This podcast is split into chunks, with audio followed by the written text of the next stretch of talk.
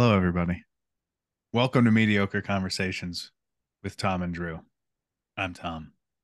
And I'm Drew, and this is the only podcast where we can guarantee the only thing you'll hear is mediocrity. Uh, how's it going, man? It's great. It's great. so good. I like to start it in such a way that I could see Drew's annoyed, but no one else knows. That's just a little treat for me to get it off to to get the the podcast started. Well, take that one off the old to-do list, huh? well, it's a big day today here at Mediocre Conversations because we're going to read a bunch of emails. Well, probably one and a half from Master Winkle because that dude thoughtful. Yeah, the word. Well, we I, I don't know that we should continue to be surprised at the level of thought and um investment yeah. that uh, I'm not surprised, but it just bears repeating every chance one has. Understood. Agreed. And we're going to start from the most recent. Okay.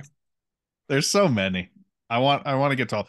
Would it be weird if we had him on and went through them while he's while he's there? Is it a bit redundant? I think it's kind of redundant. I mean, like we'll ask him to have probably way other poignant insight. questions. Yeah. Sure. yeah. Yeah.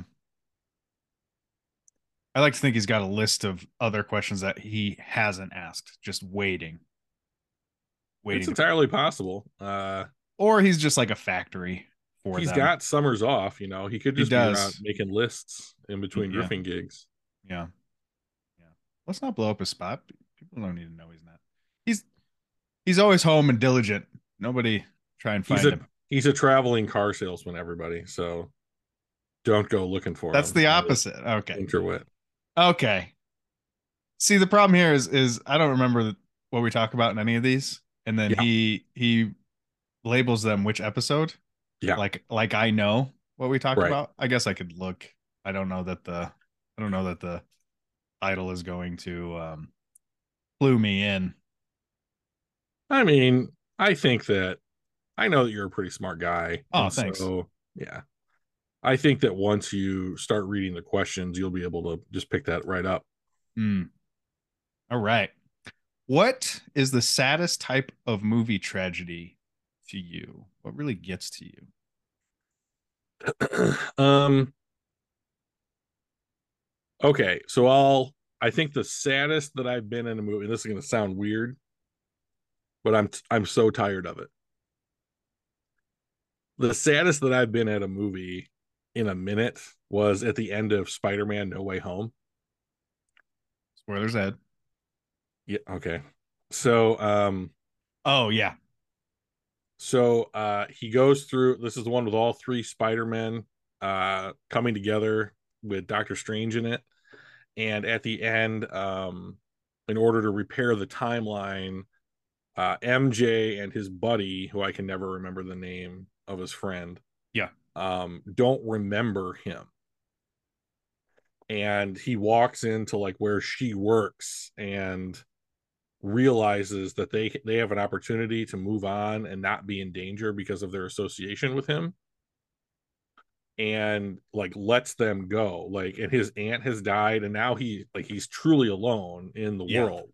And you know, at this point, like, you know, uh his aunt took the place of like Uncle Ben. Ben. And uh, you know, MJ, his buddy, Tony Stark is dead. Like he literally has nobody, you know, and like he he chose to be alone so that his you know his friends could be safe. I'm tired of the hero doing the thankless chore of saving everybody yeah. and, and not being able to have anything. The heroic sacrifice which uh, winkle um says is a big trigger for him as well.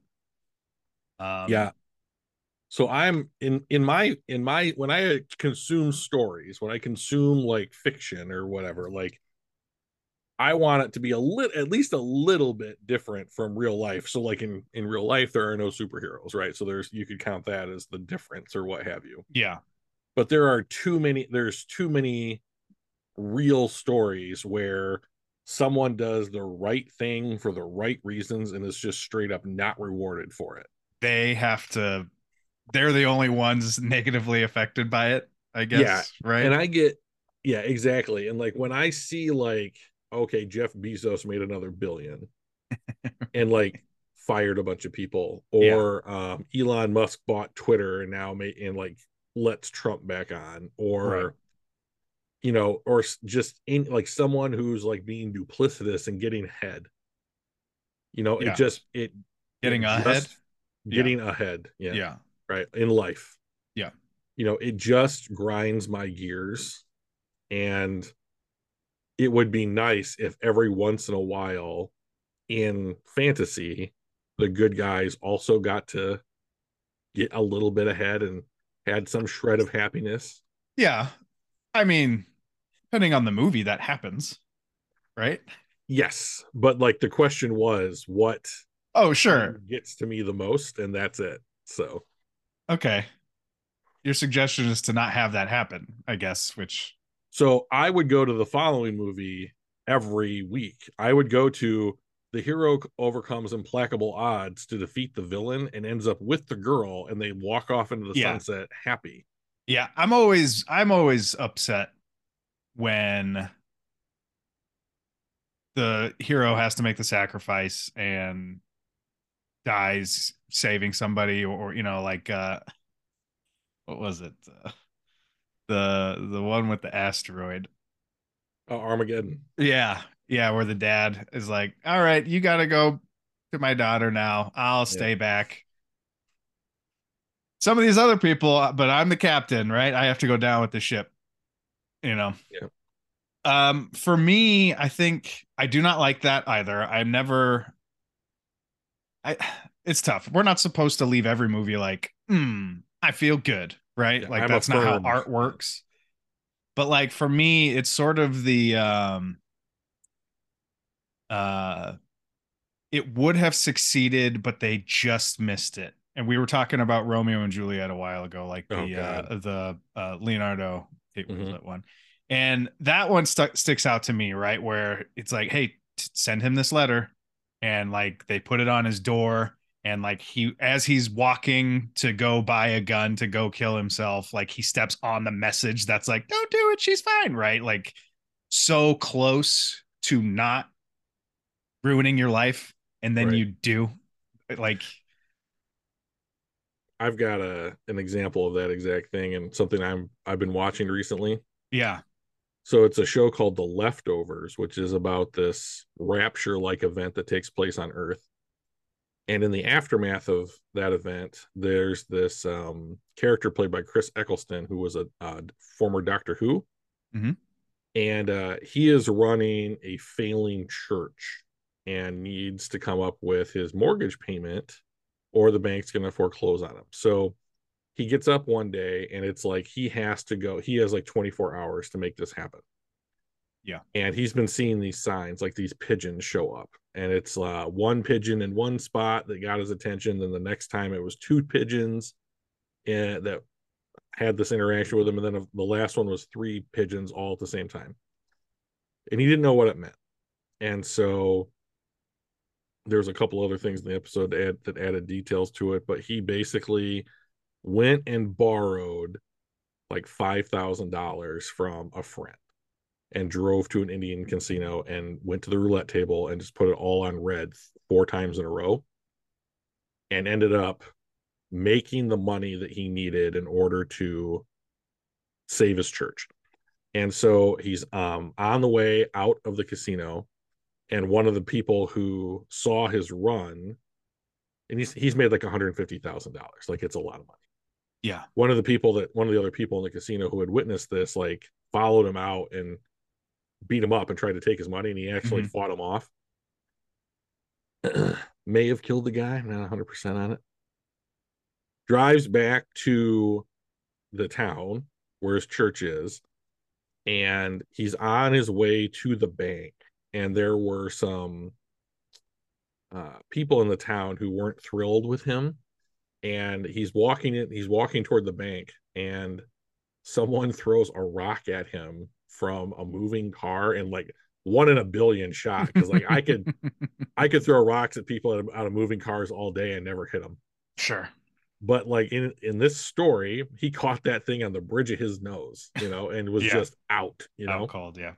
And so uh, he gets he wakes up in the hospital and it's like 3:40 in the afternoon and the bank closes at 4. Yeah. And so he like checks himself out of the hospital and like runs to his car to get the money which is thankfully still there. And he runs to the bank and the doors are closed and the guy had just like turned the key. And he's like banging on the door as hard as he can and he's like no no no i'm here. I got time. It's 359 or whatever by my watch. yeah yeah yeah. And the the loan officer sees him. He's like no no no it's okay. Let him in. And um so he lets him in and he, he gives him all the money and he's like okay here you go. Paid in full we're all set right? I can keep the church. And he was like um he's like chris it's it's thursday.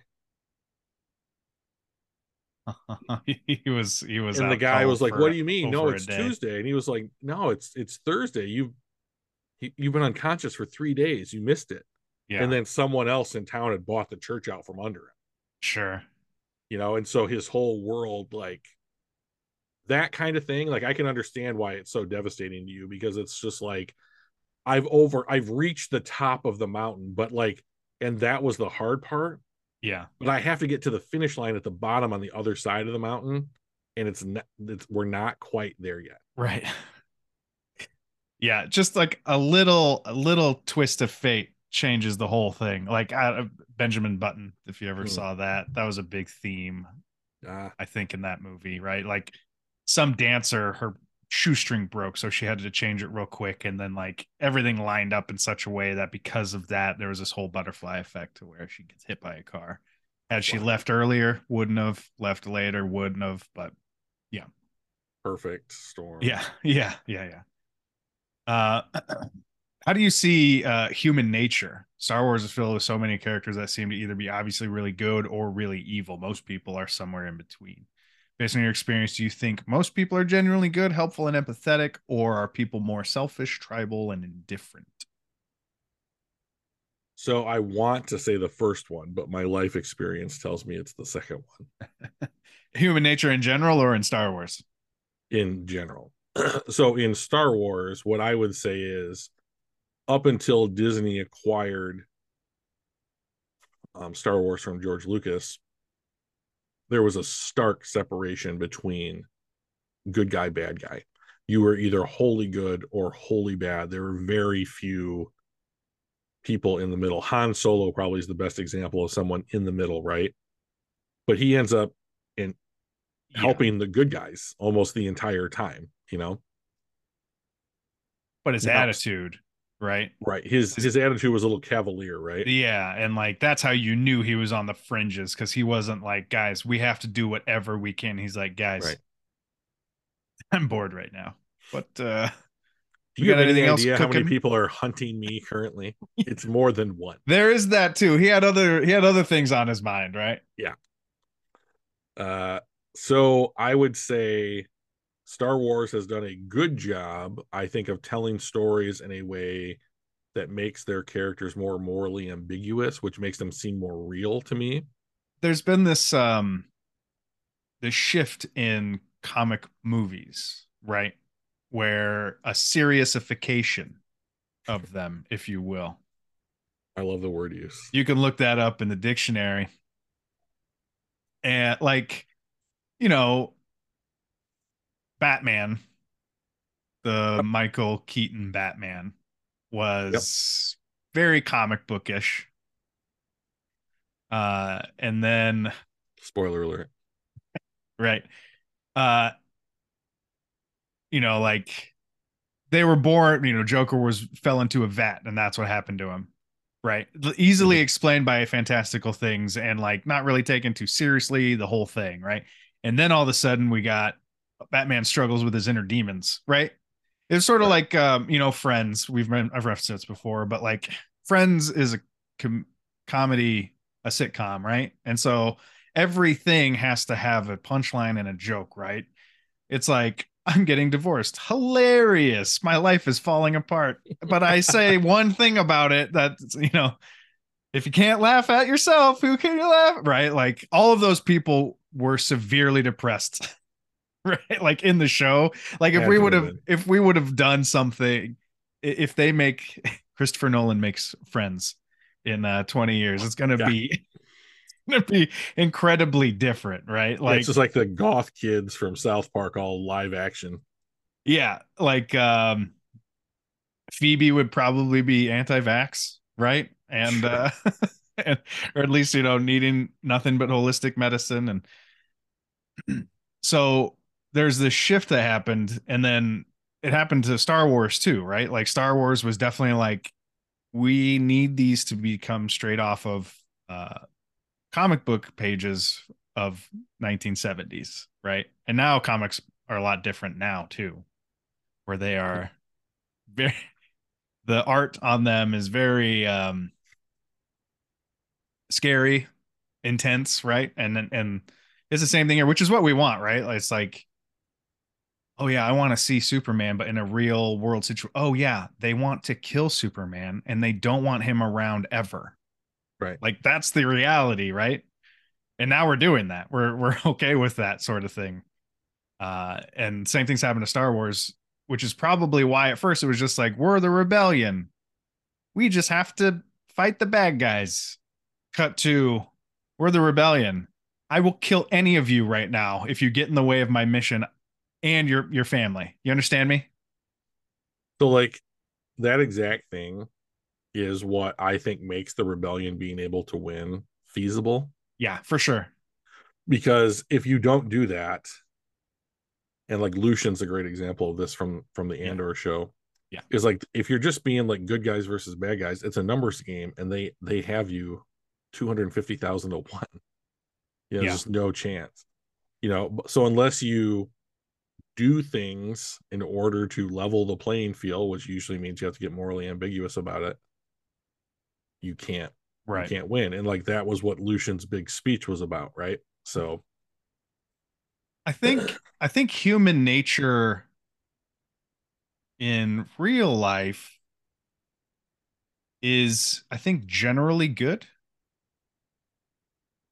Yeah, I mean we're not out there to a degree, right? Right, but like you know, I think all the time about. I mean, people choose jobs in ambulances, hospitals, not cool jobs either. Because remember when doctor was like the pinnacle, mm. and like no, people are career nurses. Mm-hmm. Uh, that's a big fucking deal. teachers, yeah. teachers are. Ask any teacher. I'm sure they'll be like, "That's a pretty fucking thankless job." From uh nose to tail for sure. I am, I am told by my teacher friends and family members exactly how thankless it is on a frequent basis. Like I remember going to school and uh, being a fuck up, and my mom and teacher were both like, "Stop being a fuck up." Mm-hmm. And what I hear now, it's the teacher or the parent tells the teacher, "You stop being a fuck up and making my kid look bad." Is essentially what it is. That's I hear the same thing from which is in, insane because I used to be a kid. I think we all used to be kids. Yeah. And we all know how big a pieces of shit we used to be. Well, I keep asking my my teacher friends and family members, and I'm like, why does anyone give a shit what the parents think? Why? Why ever? And it, so they're like, well, they'll, then they'll go to your boss, and I was like, why do they care? And like basically, like, why, why, why, why, why? Yeah. And it's like event and like whatever it, it always comes down to like, well, they'll threaten to pull their kids out of school, and I was like, cool. Yeah. It's tough if you're in a mentality of like we need every heartbeat and seats that we can get. Right. I've been I've I've I've had a job or been in a job that was like that for a time and you're just like what we have sucks but we need everything we can get. And when you're not in that position, when you cut when you're able to come from a position of fuck you as some people uh are familiar with, then you get to be like leave. Take your ass and get out of here but if you're not in that position you can't right? You need you need the money you need whatever whatever they come with. I feel like maybe that's all these parents are coming from that position of power. Well like I mean like two non-teachers are speculating about all this shit but I think about that particular issue, like, all right, go ahead and go through the effort of getting your kid transferred to a different school and to like the logistics of what that looks like for you know into the future. I mean, it's not like Yeah. there's a school around every corner that you can just put your kid in, Mhm. you know. So like I don't want to have to drive to the next town over so my kid can go to a different high school because I Yeah. thought that my teacher was an asshole. The odds are that the teachers at the new school are probably not going to be any different than the ones that you just got, Yeah. But you know. you want, I mean, yeah, they'll think that, but will they fall in line? I don't know. I mean, like, I have a couple of friends who talk to me about like their parent teacher conferences that they go through, and it's just Yeah. like, so why is my kid like, so like, I have a buddy and he's like, I post grades online now. So, like, I had a kid come in, he took a test while everyone else was finishing. I graded it, posted it. His mom got a text message, saw the score, and was e- and I got three emails from her before the class was over. Yeah. Like, I didn't have, I mean, like, I didn't come up in a school where that happened No. You know and Thank- i was like Thank i would God. I only would- I, I only got grounded every quarter when the grades were came out and I had to send them. Like that's uh, that bought me time. I'd be grounded immediately right if it were now. so i mean like he's and i was like why do you respond to the emails and he's like well you have to or they call your boss and then the boss gives you shit Sure. you know but i like i you know i see a ton of people like you know especially during like the masks during covid or whatever Mhm. that fiasco and these te- these parents were going to you know school board meetings and yelling at school boards Yeah. about the masks and like I don't want to co-parent with the government or whatever. And I'm Yeah. like, you you guys can you guys can do shit at home for your kids too, you fucking lazy motherfuckers. you know, like yeah. getting up and going to a school board and yelling at a bunch of people who are there volunteering Yeah. In in a large as far as the school boards are concerned to make your kids learning chances that much better are are not the problem. Like if you if you genuinely cared about whether or not your kid was making progress you would accept whatever information is coming your way and work with the school system in order to improve your child's ability to learn Right. they don't do that they just complain and like to me that's like well, it's not about growth, it's about being right, right? Exactly. And so, like, to me, that's the better example of human nature, other than like, oh, people are generally good. Yeah, like, people are generally good in the sense that, like, I don't get stabbed when I go to the grocery store.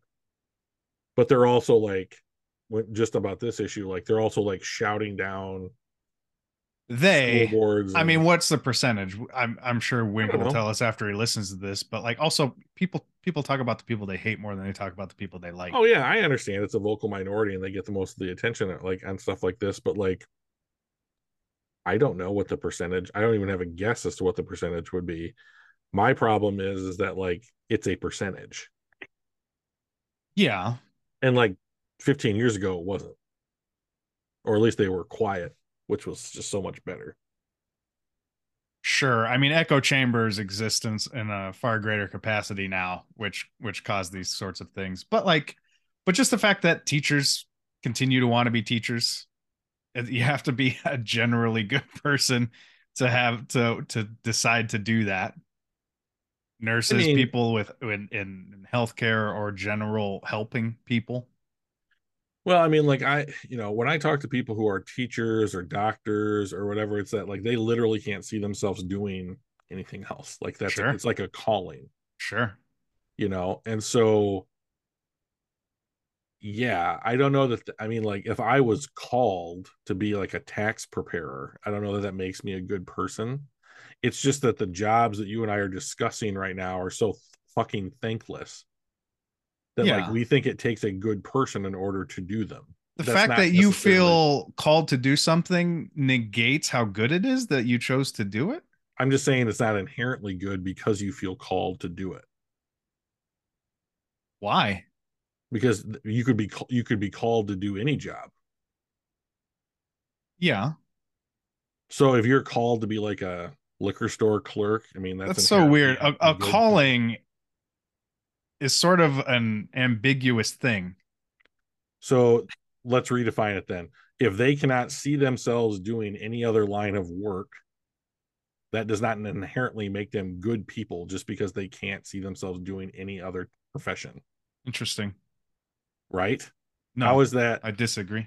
so in what way is that a morally does that improve like your your morality Well, they didn't have to do it. sure so i mean you still haven't said anything that um, increases or decreases like the morality of the person accepting the job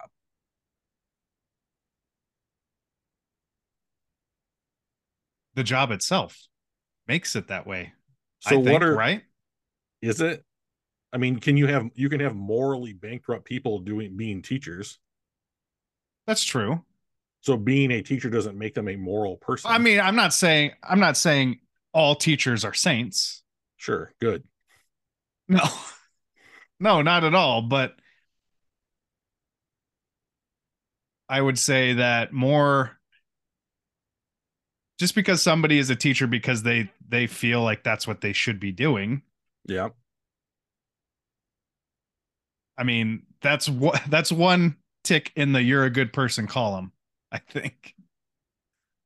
so like to me you can you can take the turn you can take it whether it's a teacher or a nurse or cop or whatever Sure. and if you substitute any other mundane task that you would be paid to do and you you felt the same way about doing that that you were about being a teacher or a nurse or a cop doesn't in doesn't mean that you're a more moral person or a better person because you're called that specific thing.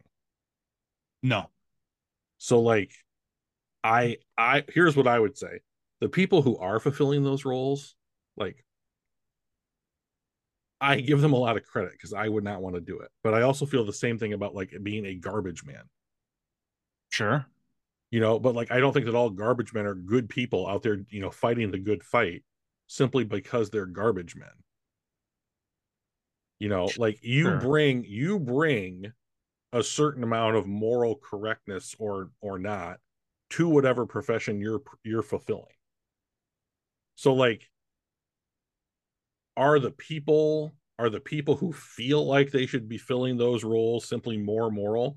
You might be. It's it's like saying like okay like certain people are called to being athletes because they're given like a god-given athletic gift. Are people who are called to being cops and nurses and teachers like fulfilled with like a god-given sense like that they need to like give back it's possible i don't think that that necessarily says you can say they're all good people because they are those professions Sure. Um the term is generally good and you're Okay. trying you're trying to apply one to everything. I also I don't think that uh somebody who somebody who wasn't called to be a nurse and chooses to, they're not any less good of a person. oh good I don't think a calling matters in that regard. okay but it- in general i think human nature all all i'm saying is that lots of people choose professions to help other people that that's generally good i think so would they choose those professions if they weren't paid for them? Does that matter? I think it matters. Really? Because yes. So if you said well "Boy, plenty of I- teachers get paid shit and Well, they still true. do it. But they but i mean but like if they were paid nothing and they could not live on if they were paid what Mhm. someone who works in a fast food restaurant was being paid they would not do it. Is my agree. you would not be able to live oh you mean the other way around. Oh i was i was saying we should pay everybody more but Well, we should. like but oh you that's a- mean if teachers were separate- making minimum wage some would certainly but not very many. Right. That's my point is that like you know so like when i when i've had conversation like the conversations that's that I've different. had you have to be able to live. That's way different.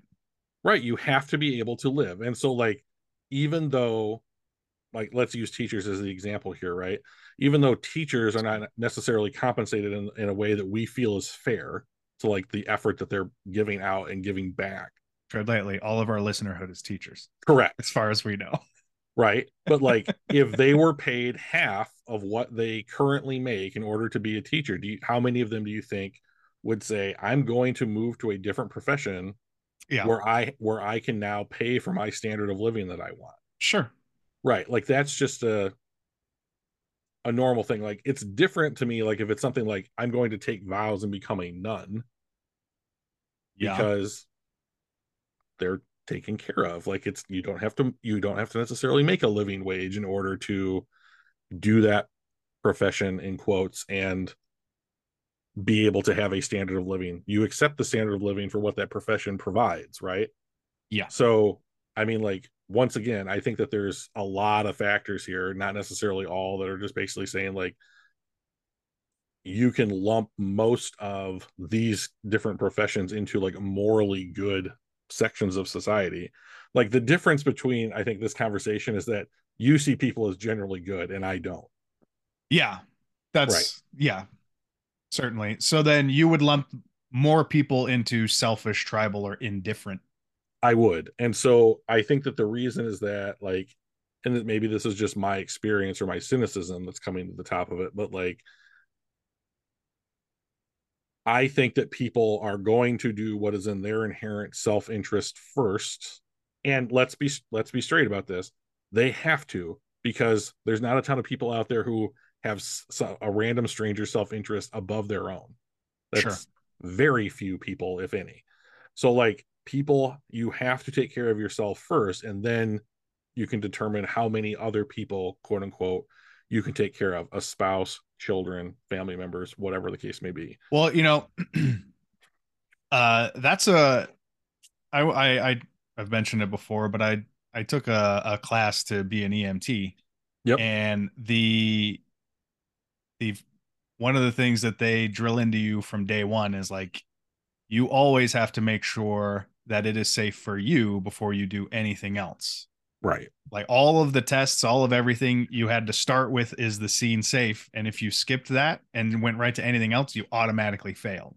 done Yeah. right Any test, even the final tests, practicals and whatnot. So I mean that's that's a basic thing of you have to keep yourself safe too. Or Sure. you know, first to to, save it or help as many people as you can. Uh but then you know, I, I'm reminded, you know, you see those videos of like someone drowning Mhm. off and a bridge of people watching. And then there's always like one or two that jump in to to save them. Right. The- now we got three but- people to save.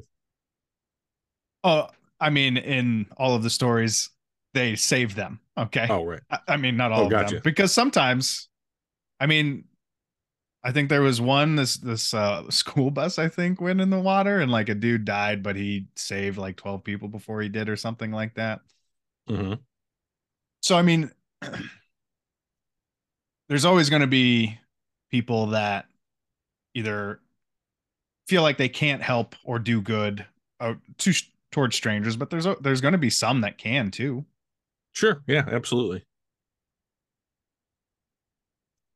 As far as applying it to the general of human nature, I mean, I think we have we have some baser drives to save people around us or to help people around us in need to a degree. Yeah. I don't think everyone will do that. I don't know that everyone's even built to do that. I like to think that I would, but I haven't been met with too many um opportunities lucky or otherwise to uh, uh to put myself on the line and and one way or another to help another individual. right yeah and Uh, i'm But I'm I think some that. people no, but I think I think that there are plenty of people out there that want to think that they would sure and are i just are think that those people are in the like 49% category Sure. Unfortunately Yeah. I mean, there have been plenty of people that help other people out other ways, donations and and uh, uh, donating either time or money to help other people with things, with trouble or or what have you. Yep. You just think that the uh, uh, negative outweighs the positive. I think that if you lined the people that you're describing up and the people that I'm describing up, I And if made there were a hundred of them, Mhm. I would have 51 of them, and you would have 49 of them. and to some degree that's what i would put my money on having not seen which side of the line these hundred people uh you know if you know if jesus was like oh you're this and you're that and it's absolutely true or whatever like if we absolutely knew completely like each, where each person fell on that spectrum i think i'd get 51 of them that's all Sure. i'm saying Sure. Sure. so like i want to be one of the people you're describing right like i want like the way that i conduct myself is to try and be one of I, the I've seen it happen, bro. yeah okay so like what my issue is and i've had my heart broken too many times just by like uh like someone who needed help someone who needed help that took no almost zero effort in order to help them i'm not no herculean tasks Sure. needed to be performed in order to just quote unquote do a good deed for the day hmm and yet like i've taken like a, a heartbeat or two and just like looked left and looked right to see if anybody else was going to a acknowledge the fact that it was happening or b make any effort to try and correct it Yeah. And if they don't i you know i more often than not try and go and help or whatever whether it's like opening a door for somebody or carrying groceries in for somebody or like i don't know what it could be but like the problem is is that like i see myself doing it enough with enough people around who could have also helped that I makes me think like ah, okay there's probably more people that don't than there are that do. Which sucks. You've been in hundred percent of the instances where you've helped, and you're and you think you're in the minority. Yeah. Interesting. so that's just one Isn't that sort of like saying it barely rains where I live, therefore it barely rains in the world? well i mean like we know that that that, that we that is not partic- like that particular example is not true i understand what you're saying so like Yeah. i'm not i'm not trying to take my experience and apply it to everywhere Mhm. and say that that's But what the world is like but like what i'm saying You is are. like but like so are you right Yeah. because that's the only way that we can do it because we don't know what everyone is like everywhere and what they would do in every situation so we're we're guessing Sure. right so like my my guess is that most people out there are going to be a out for themselves first willing to help second which makes them i i wouldn't say that that makes them quote unquote good people Uh huh. i don't know that necessarily makes them bad Right. but like i don't know that i mean like well, I mean, to- I guess what is bad then? I think Well, of I mean, like- of right right and now we're really getting into the, because the uh, woods I th- I feel like bad bad isn't necessarily not helping someone with a door. sure Um, I think it would be you putting your foot in front of the door while the person is trying to open it would be, I think, the bad or evil, right? yeah if like you're tripping kids and you know Yeah. whatever, in, in, like Yeah, yeah. grocery stores or I, whatever f- yeah. I feel like we're talking good and evil here.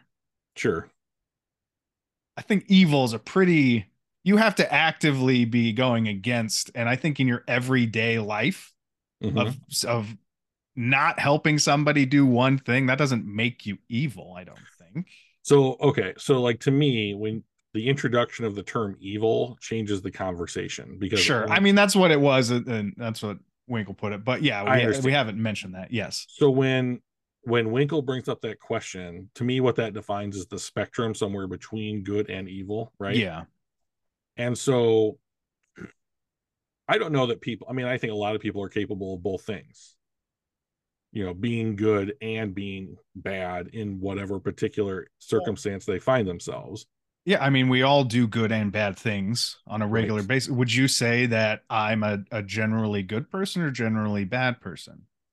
So based upon what I know about you, like to be honest, if you if I thought you were a generally bad person, I don't know that We wouldn't have made would it to friends. 77 uh, episodes of a podcast. That's right. Like the fact that you moved to California was a was a notch in the con column. yeah. Seemed a little a little hurtful to me, therefore evil. So yeah. I mean, the nature of what brought me to Michigan took me away from Michigan. Remember that. You couldn't have had me without having me in California. I'm gonna give no credence to that argument. Because I choose not to. Okay. Okay. all right? So, it's all about choices here. Well, I mean, like, so to be honest, right? Like, that's a that is a debate that philosophers have had for thou- literally thousands of years. Like, Yeah. like a behavioral scientist would say that you are the amalgamation of all the different choices that you have made, and if Mhm. each one of those is like a grain of sand that you weigh on the scales of morality, Yeah. what you're in, what you end up with when you die is what you were, right? Evil, Sure. right in the middle. There are there are people that that would argue that everyone is inherently good, you know, and that like something else. So like I think that like Christian mythology is probably a good example of this. Like you are all good, you're all saved, yet we're all sinners. Yeah. I, it's kind of the other way around. sin. We're all terrible, unworthy of God's love. But because he uh, gave his son, that redeemed us as long as we believe in him, right? But we start from terrible, awful filth. Well, so um I don't well maybe it's the version of Christianity that I've been exposed to that differs from that, but like the way that I would describe it is we are all saved through um Christ's grace, right? Yes. Like his sacrifice redeemed humanity. yes. However, um that is like basically saying like there is a foundation of grace in all of our lives Mhm. and like then you are basically you have to live your life because like effectively like you're born pure right like if you're born and die you go to heaven because you've never committed sin Depending on who you, on where you align. so I don't know. I don't know. Well, there's there's an age. What do they call it? The age of um innocence maybe like babies can't go to hell because they uh aren't old enough to sin right it in some in, in some instances some not. Um i don't know how i don't know what sin a newborn could possibly commit. I'll tell you okay. In a month or two. If it happens. But i mean it can't be things like the seven deadly sins like No. th- there's no way that any new newborn could right? They can't lie. them. they can't Right. yeah none of them. So like and it's because they have no concept of what those are. Is because all those things like sin or like philosophy those are concepts that we as thinking animals have created. Yeah. you know so if we apply those ideas to like a like a religion and a mythology and morality based upon that religion then i would say like you can sin in your life even though you've been saved through christ's grace but then you still have to go through and like consciously accept him as a savior to be redeemed for the sins that you have Right. committed right and then if you're true to that and you accept him as you'll be forgiven when you go and you can enter heaven Mhm. if not then you're going to go where i'm going to go which is hell so right and and that's and that's fine but like there are there have been a myriad of faiths throughout world history that don't Yeah. teach that same thing no.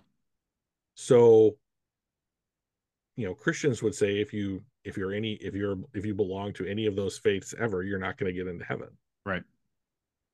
so that's fine but like there's no reason to suspect that if someone was buddhist or believed in zeus or you know a mayan god or whatever that they didn't get into whatever version of heaven that faith had right? Right right so i don't know again what is evil i think is what we're So like okay, so like religions attempt to answer that question. Yeah. If you don't But- believe in me essentially Yes. So they they have like what religion what organized religion has done for the world was took disparate tribal bands of people who would more often than not kill you for the food and resources that you had so they could continue to live Mhm. and unify them in a way that got them from digging in the dirt and living in caves into into groups of people that could make it to cities and continue the species. And so like in a lot of ways anthropologically I think that organized religion regardless of which one it was is large is in a very meaningful way responsible for the fact that our species didn't die out right as it got going. right However, I view it as being more divisive now than its usefulness that is now outlived. And so, like, I don't have a problem with people having faith in anything. I have a problem with the organizations being built upon that faith, dividing humanity along what I consider to be political lines. Sure. So it's complex, but life is complex. And so you have to continue to make but like I think that there are things that like regardless of what religion you believe in or like philosophy or worldview or moral code, there are things that you can agree on are moral choices. Don't steal, don't kill, don't rape, don't whatever. Well, those were built up on uh survival Right. early on, right? Oh, if I if I still steal, they're not going to let me buy their fire anymore, and it's real Right. cold outside, Yeah, exactly. right? Mm-hmm. So, I mean, those are inherent in us. Yeah. And like the thing that can the thing that tells me that that's more than just some contrived behavioral guideline that someone came up with uh, 6000 years ago or whatever is that like when people go to war and Mhm. see that like if if if war wasn't the opposite of what human humanity should be doing in Right. order to continue to thrive people would not be traumatized by it Yeah. but they are it's like it's like there there are too many examples of people throughout history who have said things like participation in war destroys one's soul yeah. you know in or like and so whatever you consider a soul to be like i consider it to be like the essence of who you are Sure. and like war is like a very corrosive Basically changes the DNA of your soul. yes great way to put it Yeah. you know and so like to me that says that there are moral principles inherent to all of us that when confronted with something so absolutely horrific like war that we understand like this is uh, inherently on a humanitarian level this is wrong and we should not be participating in it Yeah. Um I mean do you think that war is never necessary then? so i would say that every war ever uh, falls into the category of uh, we have failed to communicate effectively and, Yeah. and problem solving Uh I've had I'm not equating hitting a kid to war, but um I've had conversations with people about like um hitting kids. Mhm. Uh you know, I'm about to have one.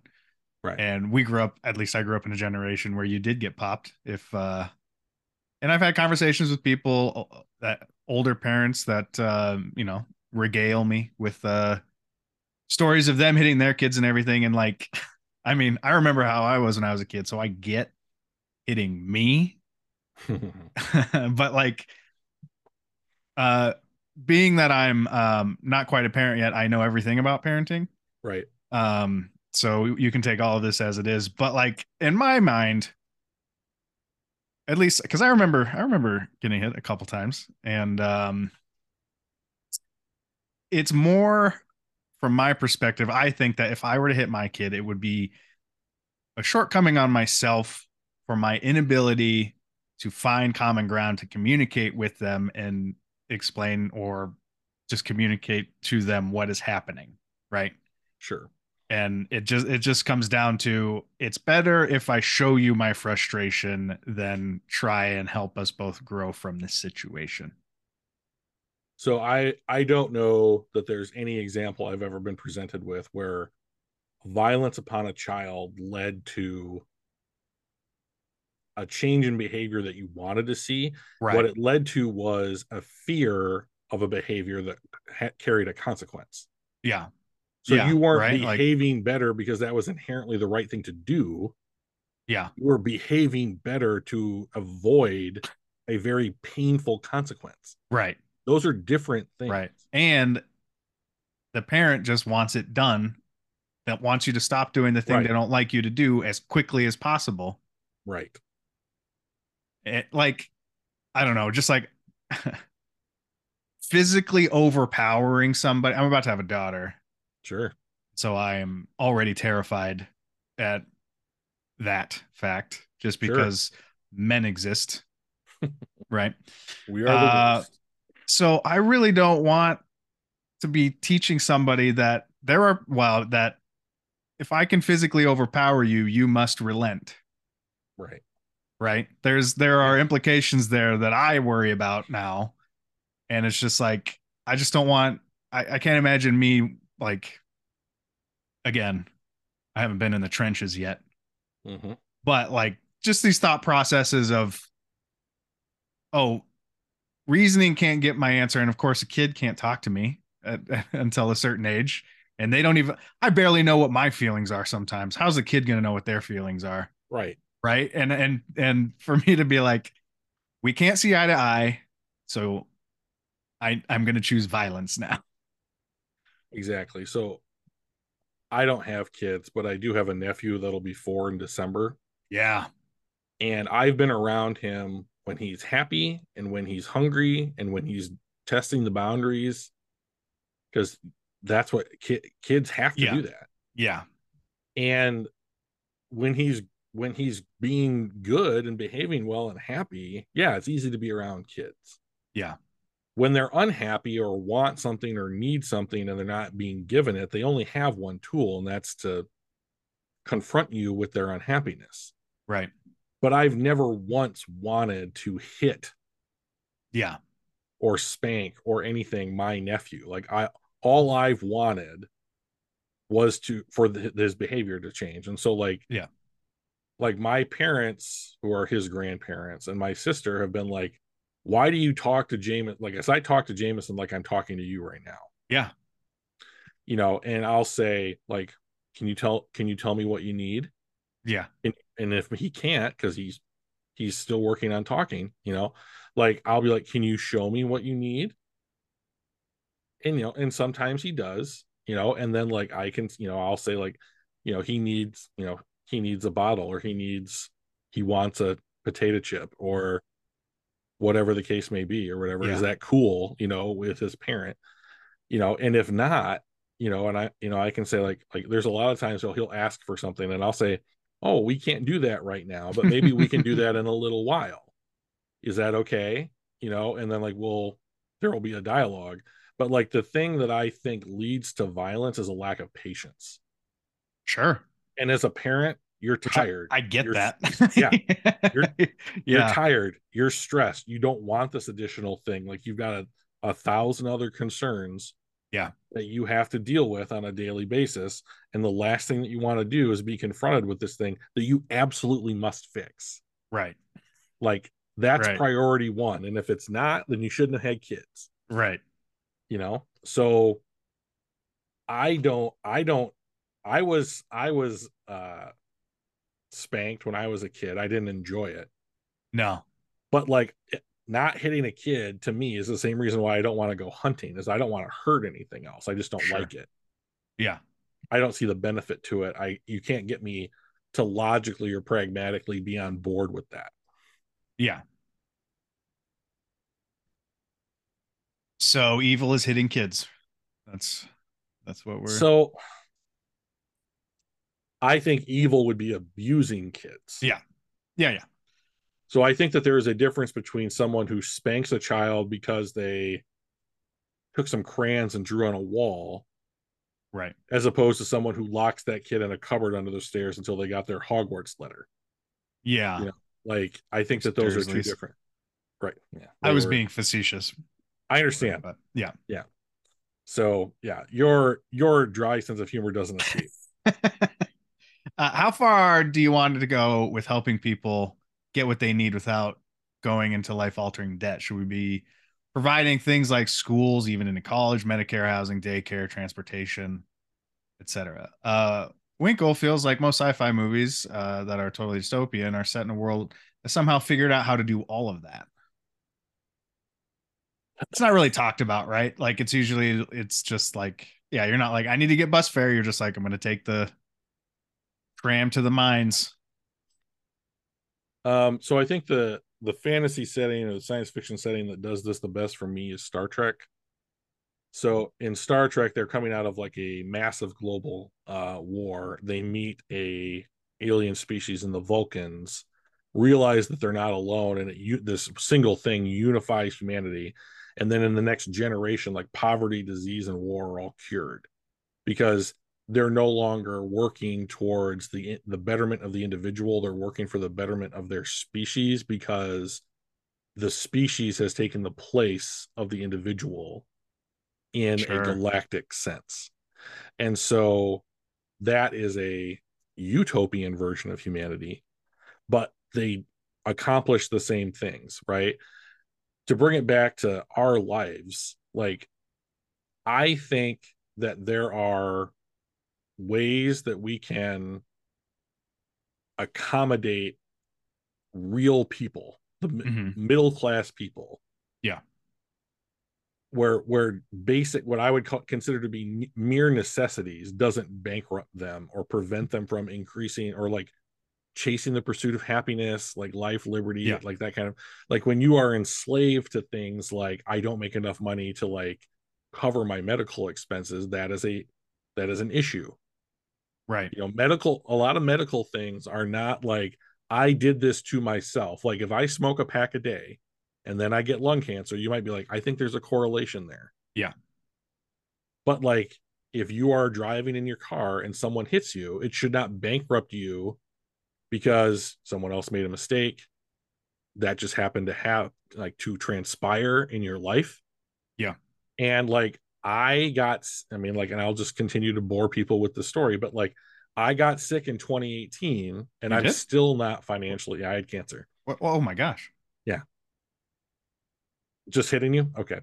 So, um, but like, I'm still financially recovering from that. Like, yeah. I, in 2020, I had the exact same amount of savings and money to my name that I did when I was 18 and going into college. Right. So like I lost 20 years because I won the shitty genetic lottery. Yeah. You know, so like if I lived in Canada, I would And you were able to happen. treat it. Yes. Too.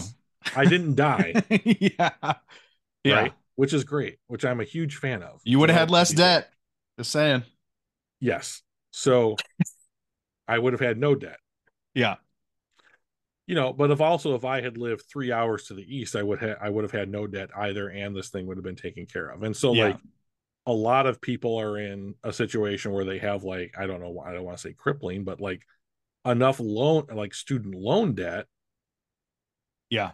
just from going to undergraduate school that you know you're going to be burdened with that until you're almost retirement age.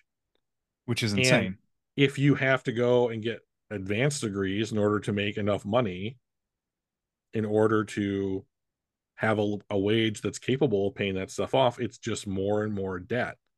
Now i don't think that all education should be free because the state has to pay for it but i don't think it has to be to the point where we're paying what we're paying now especially because income has not kept up with expense so if those were level, then I would say we should we should all be okay to to pay our own way. But since they're not, there needs to be an allowance for expense.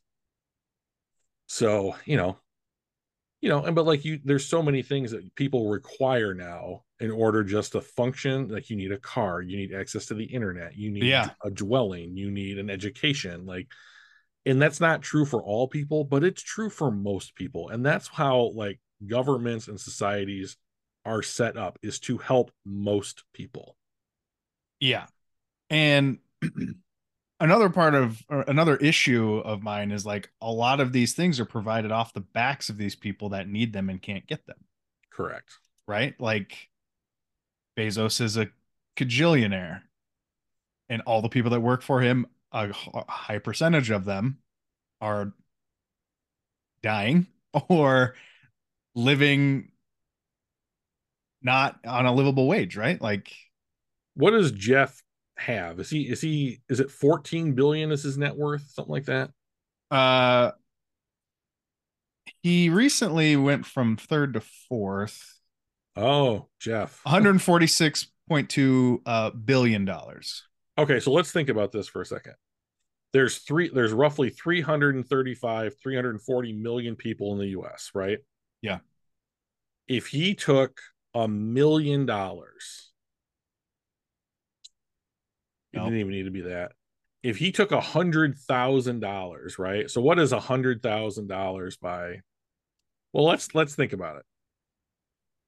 These numbers are bigger than I'm accustomed to contemplating. So if he took a billion dollars, how many zeros is that? That's a lot of zeros. Holy shit.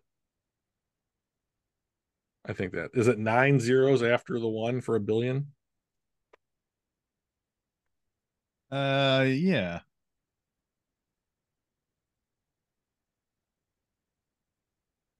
I mean, like Jeff could, if Jeff really wanted to, he could invest in the middle class. Yeah.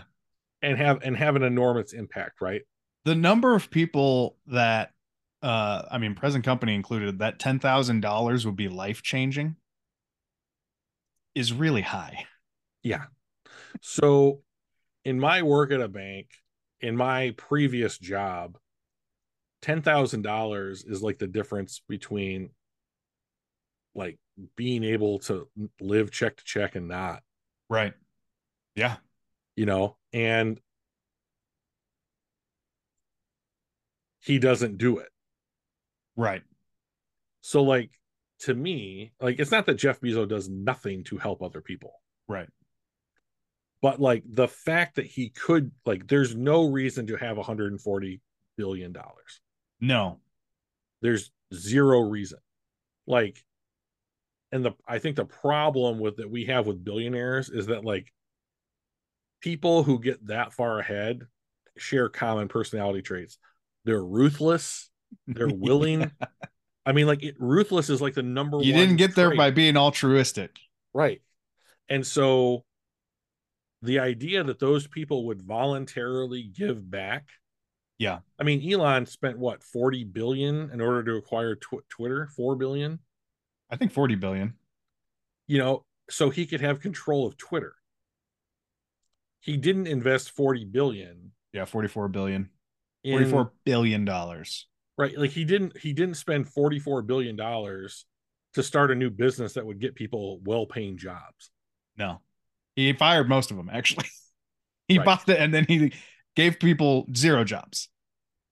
you know so like when there there is a lot of pushback i think among some people about like well we should tax the rich Yeah.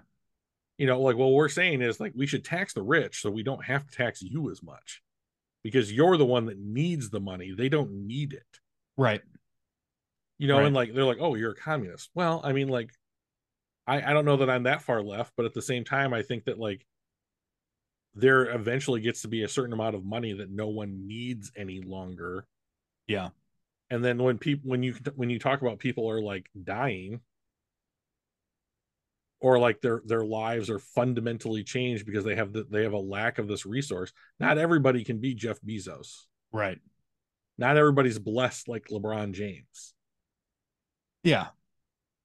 And it's not that like like over the pandemic uh, and you know corporations there they had record profits, right? Right. And so many people lost their jobs and Right.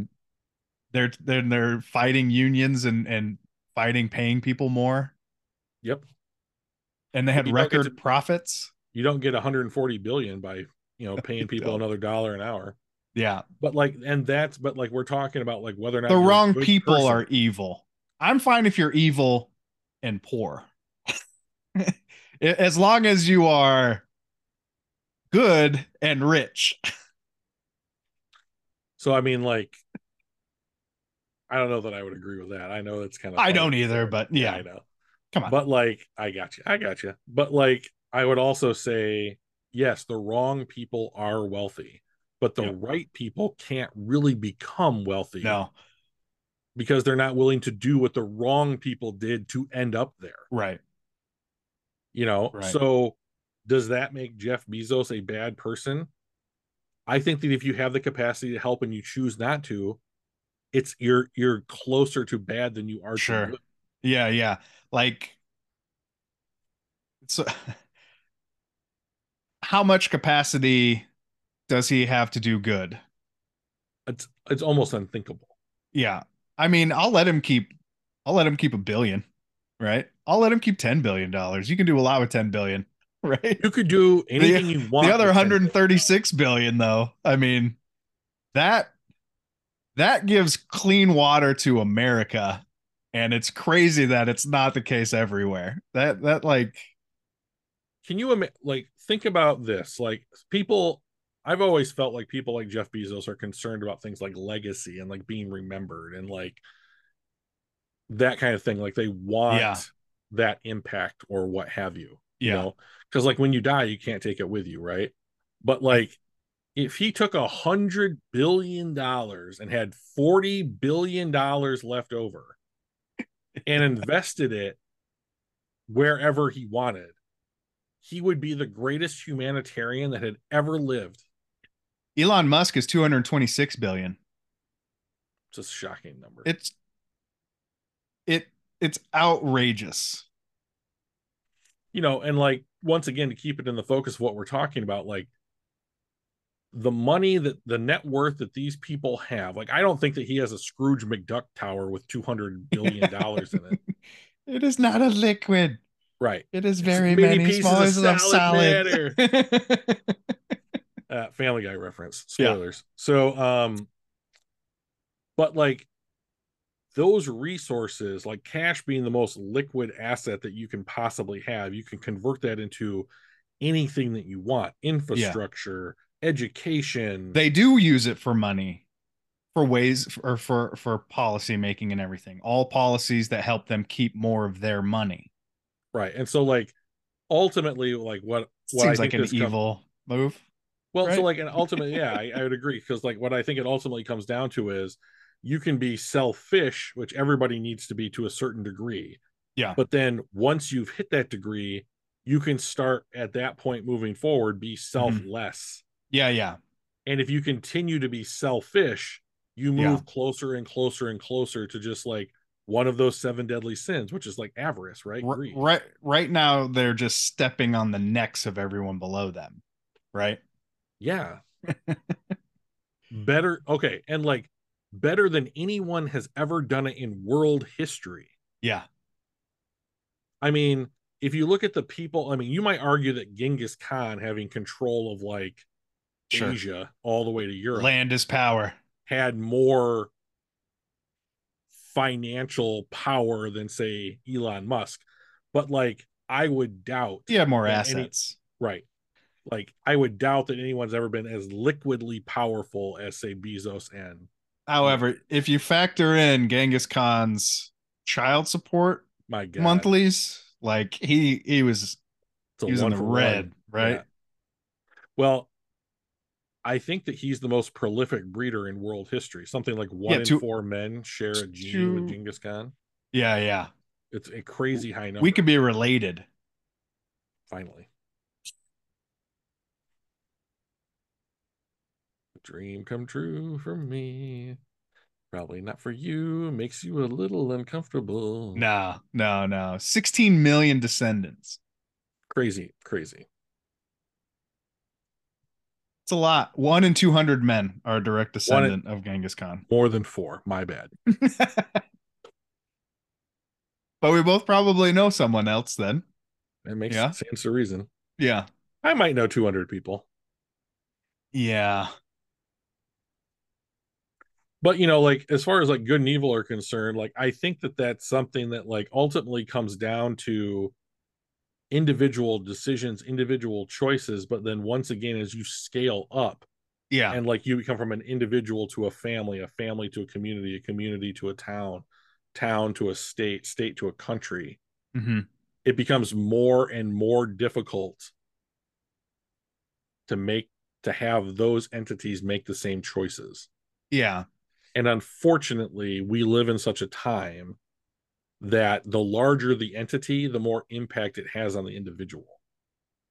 So I think that it's it's a it's a tough sell for like what is good, what is what is evil, because I mean you can only I think really discuss it on the terms of the scale that you're right the right example that you're working on. like everybody has equal opportunity to do evil and good in their life. Yeah, like if I wa- equal opportunity, right? And it's Right. it scales. Everyone has different Yeah, propensity, right? Or, or ability. right. And if you have a hundred billion dollars, you have so much more ability to do good. Therefore, you're it's like uh it's like those strongman things where you hit the the thing and the to ring the bell. hmm And uh Jeff Bezos is, is way the it's like a hundred stories up. Mine is not hundred stories up because I don't I have that can't much ability to good. I can't even pick up the hammer. I mean, like, you know, like, so there's this excellent quote from this terrible movie that I I watched years ago called 10,000 BC. Uh-huh. I and I really love this quote. So like the idea is that like you have like the hero, the coming of age hero. He has to go on a quest to find the love of his life and save her. Yeah. And as he does this, he picks up these disparate groups of people who, for whatever reason, hate the group of people that took his girlfriend. Mm-hmm. And at, and near the end of the film, I think it's near the end of the film, one of the like older, wiser characters comes to this guy and says, "A man or a person has a circle around them that no one can see." And some people have a circle that the only they, when they stand inside of it, they can only they can fit in it. Yes. And then but some people have a circle that's bigger and they can they can have a family that fits inside of it some people a whole village and then like what the point was is like this guy the hero of our story had a circle that was so big that he was going to take care of everybody Yeah. you know and like when it comes to bezos or musk or other people like them like eh, pick a professional athlete ronaldo Sure. you know messi you know uh Djokovic, you know or like any any athlete that you're familiar with in US sports. Like the amount of good they could give back into the world is almost unmeasurable except by money you know? But like as far as impact is concerned. Yeah.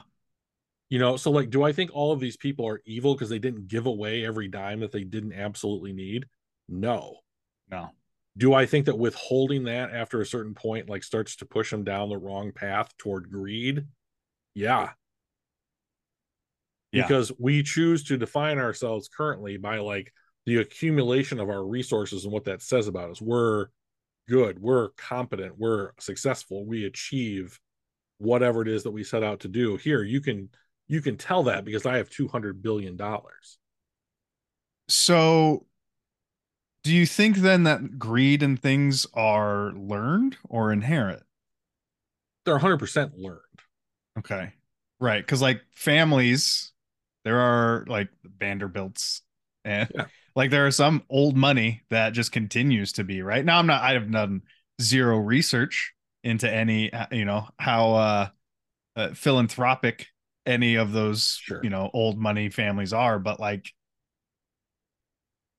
are they just good investments or did the did or did the the learning of how to keep your money uh, and maybe that's their that's these legacies you mentioned legacies maybe that's it. Our legacy is we stay rich forever.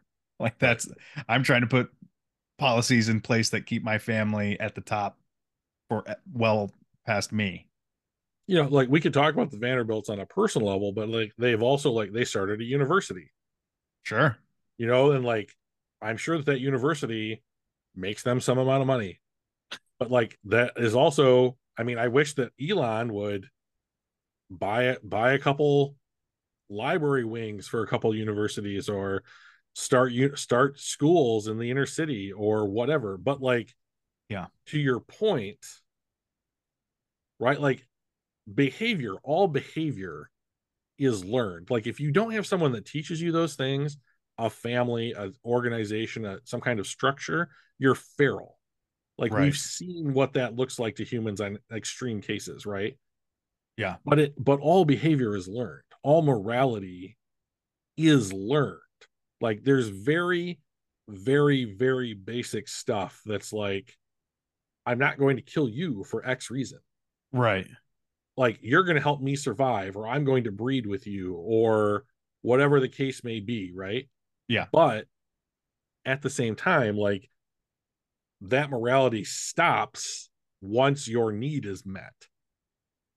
So like i think that humanity has evolved to a point whether it's like culturally societally or just you know because we can ask ourselves these kind of questions. Like i don't know that dolphins are asking themselves these kinds of questions right? Well we're not trying to stay make sure that we survive the night and right. survive the winters and have enough food for winter. We're not we we have plenty of time now to uh wax yes. idiotic about these things so like in the same way that like a, a certain amount of money past a certain point is unnecessary like now that our question of daily survival has been answered we're mm-hmm. allowed to ask ourselves okay, are we good people or not?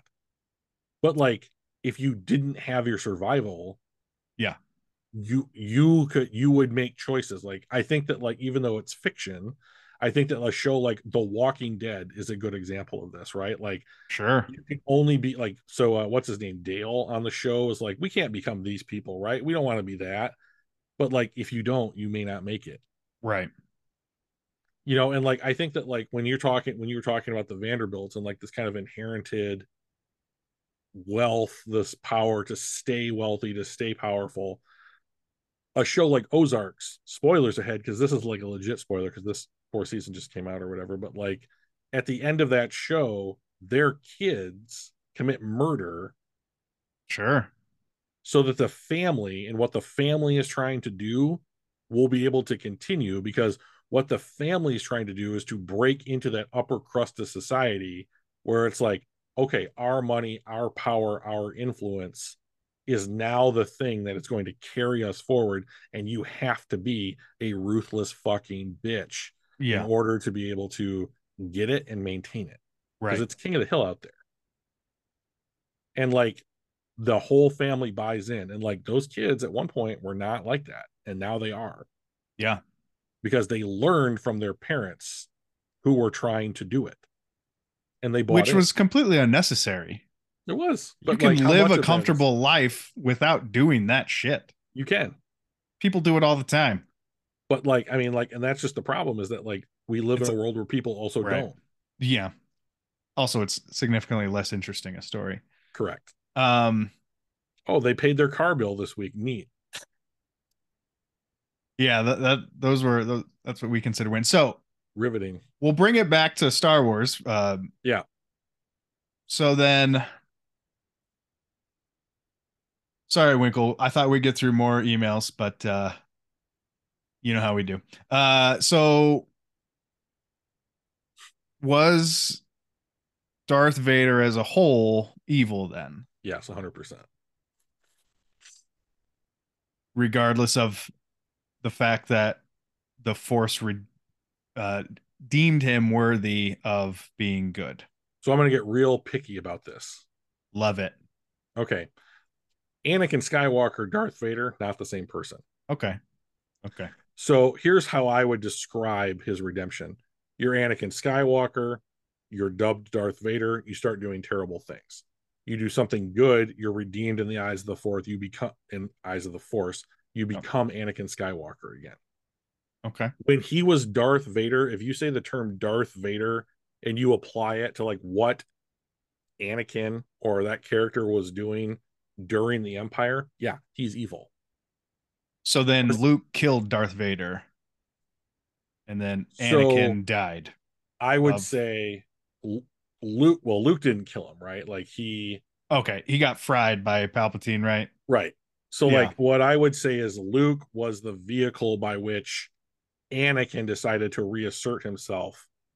Because I think that I think the way that Disney has started to play this is that Anakin Skywalker and Darth Vader is more like a dual personality than like one dude in a suit versus one dude out of the suit. Yeah.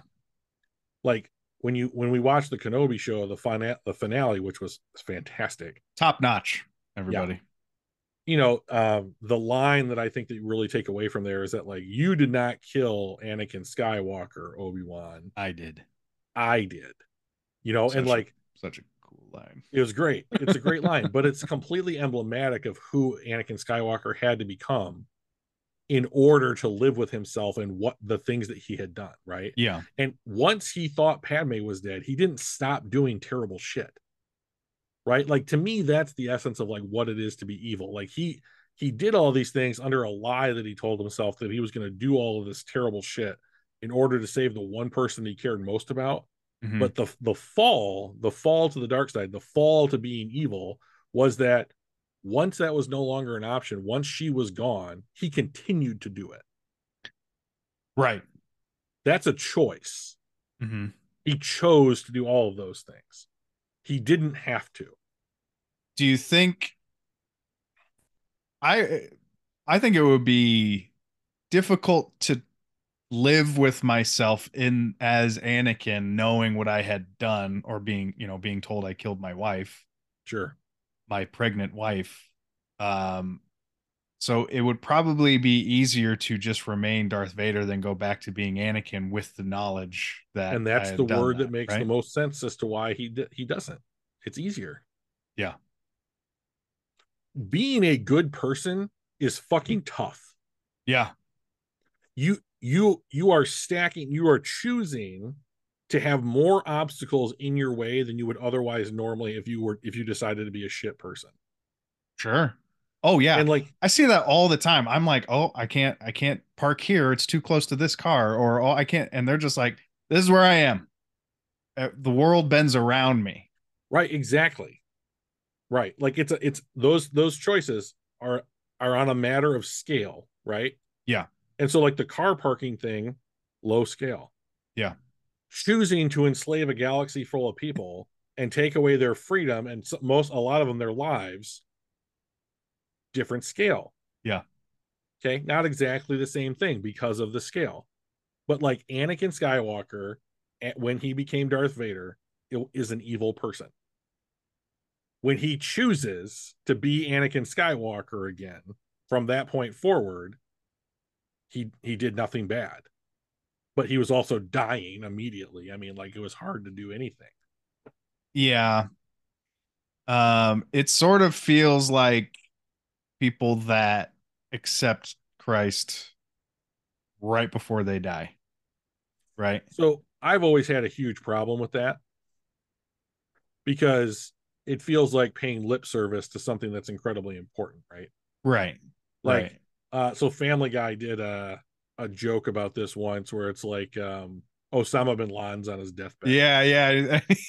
And, and really and- quickly he prays. yeah, and he goes, I accept Jesus Christ as my Lord and Savior. And then like um yeah, then he ends up in heaven, right? he makes it to heaven and it's a bunch of nerds on their computer or whatever. like, Yeah. and they're like, ah, this is all a lie. Yeah. This was what I, this this Oh, yeah. the heaven I wanted. Yeah. But I think that there are people out there that think that on both sides of the fence, Mhm. the person doing it and the person saying as to whether or not it's legitimate. So the fact that Anakin was unable to win over Darth Vader Mhm. for decades is that just a shortcoming of his and he needed Luke in order to pull that out